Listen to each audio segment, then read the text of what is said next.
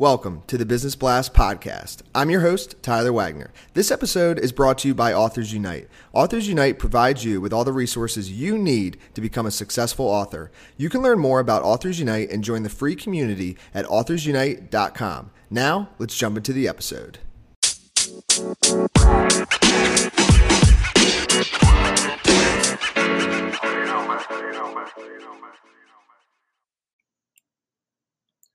All right, everyone, welcome back to another episode of the Business Blast podcast. I'm your host, Tyler Wagner. Today I have Hannah Donovan with us. She is the founder and CEO of Trash. So, welcome to the show, Hannah.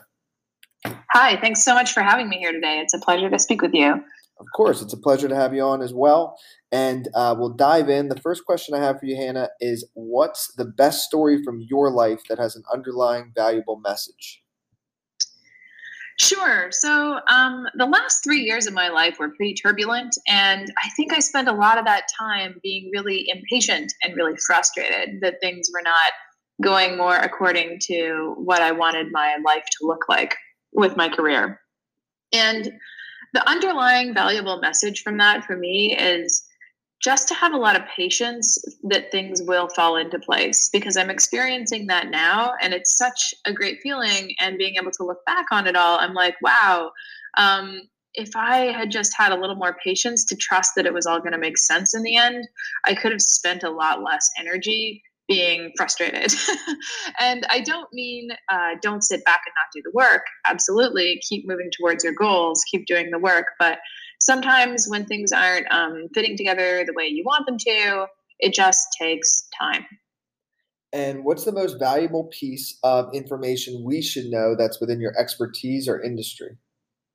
Sure. So, I mean, uh, the industry that I work in is um, the crosshairs of emerging tech and consumer media platforms. And the first arc of my career was in music tech, and the second arc of my career was in video tech. And so, like, right now, I think that some of the most valuable things that we should be looking at are um, are the things that I'm working on right now, which is more sophisticated sophisticated video editing. But specifically, I think that um, in that narrow slice of uh, of video tech, I think that people are not paying enough attention to what we could be doing with depth and volumetric data, and I think that's going to be really important. And um, there's a lot of focus right now on VR and AR, which is cool but um, I think that that's probably the most valuable place to be looking for the next innovation in, in video technology is depth data.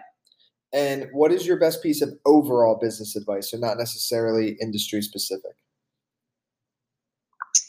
So I don't really like giving advice, but okay. I can speak from experience, and I can um, I can share things that I've observed and things that I've learned. And one of the things that I've learned from like some tumultuous business experiences is that you don't truly know who people are until you have worked with them under what I would call a rough circumstance, whether it be like a company in a downturn or a turnaround or like layoffs or something really gnarly like that, maybe an acquisition gone sideways.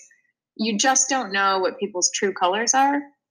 And I don't really trust people that have only ever worked for companies who have been in an upswing and have, never experienced any kind of difficulty for two reasons. One, you don't know what those people's true colors are. You don't know how they're going to act when they're under pressure.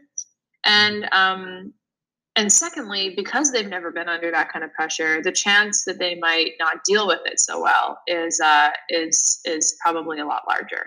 And so um, I think that actually uh, it's really important to experience these things in business. And like my overall sort of piece of observation for humans out there is seek these people out in your career that have actually had um, a little bit of um, difficulty. Mm. And if you could give your younger self one piece of experience or advice, what would that be? Oh, it would absolutely be Hannah, you're enough. I have spent so much time in my career just uh, spending energy on uh, whether I'm good enough, whether I'm this enough, whether I'm that enough, and uh, you know, it's um, it's funny because I think I'm I'm just just fine. and uh, actually, it could tie in, but in your opinion, what's the key to happiness? Yeah, this totally ties in. I think it um, you know, this is gonna sound a little cliche, but it's it's something around being at peace with your whole self, however you choose to define that as a human. And the reason for this to get practical is that that's really important and relates to what we're talking about today in work is uh, when the thing you focus on, for example, your work um, or your job or your career, isn't going well, which is another thing we've discussed on this podcast. Um, if you don't have the rest of yourself to fall back on, then you're going to be in a really tough spot. And this is why it's so important to have a good understanding of your whole self and all those other pieces and parts of you that make up of who you are, besides just your career um, or or or just any other uh, part of your life, for that matter. Um, and that not only do you have them to to fall back on, and you've been nurturing them, but actually that you really enjoy those aspects of yourself. And what is the best book that you've read, and what was the number one thing you learned from that? Sure. So I, you know, I've read a, I've read a lot of great books, and this question is really hard because um, it's tough to pick out the best one. So what I did is I tried to pick out the most relevant one based on what we were talking about today, which is um, we started this conversation with talking about patience and things falling into place. And one of the things that I went back to a lot during that time when I was trying to be patient uh, is a passage from uh, Rilke's Letters to a Young Poet, which I think is an excellent book for anyone to read, but especially young people to create read as they're starting their careers. And there's a passage in it um, that goes like this, which is um, be patient towards all that is unsolved in your heart and try to love the questions themselves, like locked rooms and like books that are now written in a very foreign tongue. Do not seek the answers, which cannot be given to you because you wouldn't be able to answer them. And the point is to live everything, live the questions now and perhaps gradually, without noticing it, live along some distant day into the answer. And that's something that I keep on my phone and I go back to all the time when I'm feeling frustrated by something feeling like it's a locked door to me. Wow, that is incredible. So, I mean, the next question I have for you is what's your favorite quote and why? Is that what you just said kind of your favorite quote or do you have another one?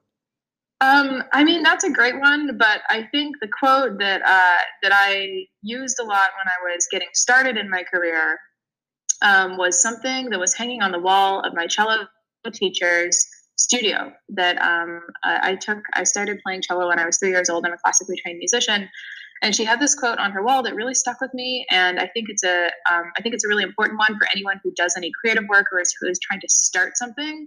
Um, and it goes like this. Uh, it's um, it's by a famous cellist and composer and conductor, Pablo Casals, um, who's like the, the grandfather of modern day cello playing. And it's he said, don't be vain because you happen to have talent.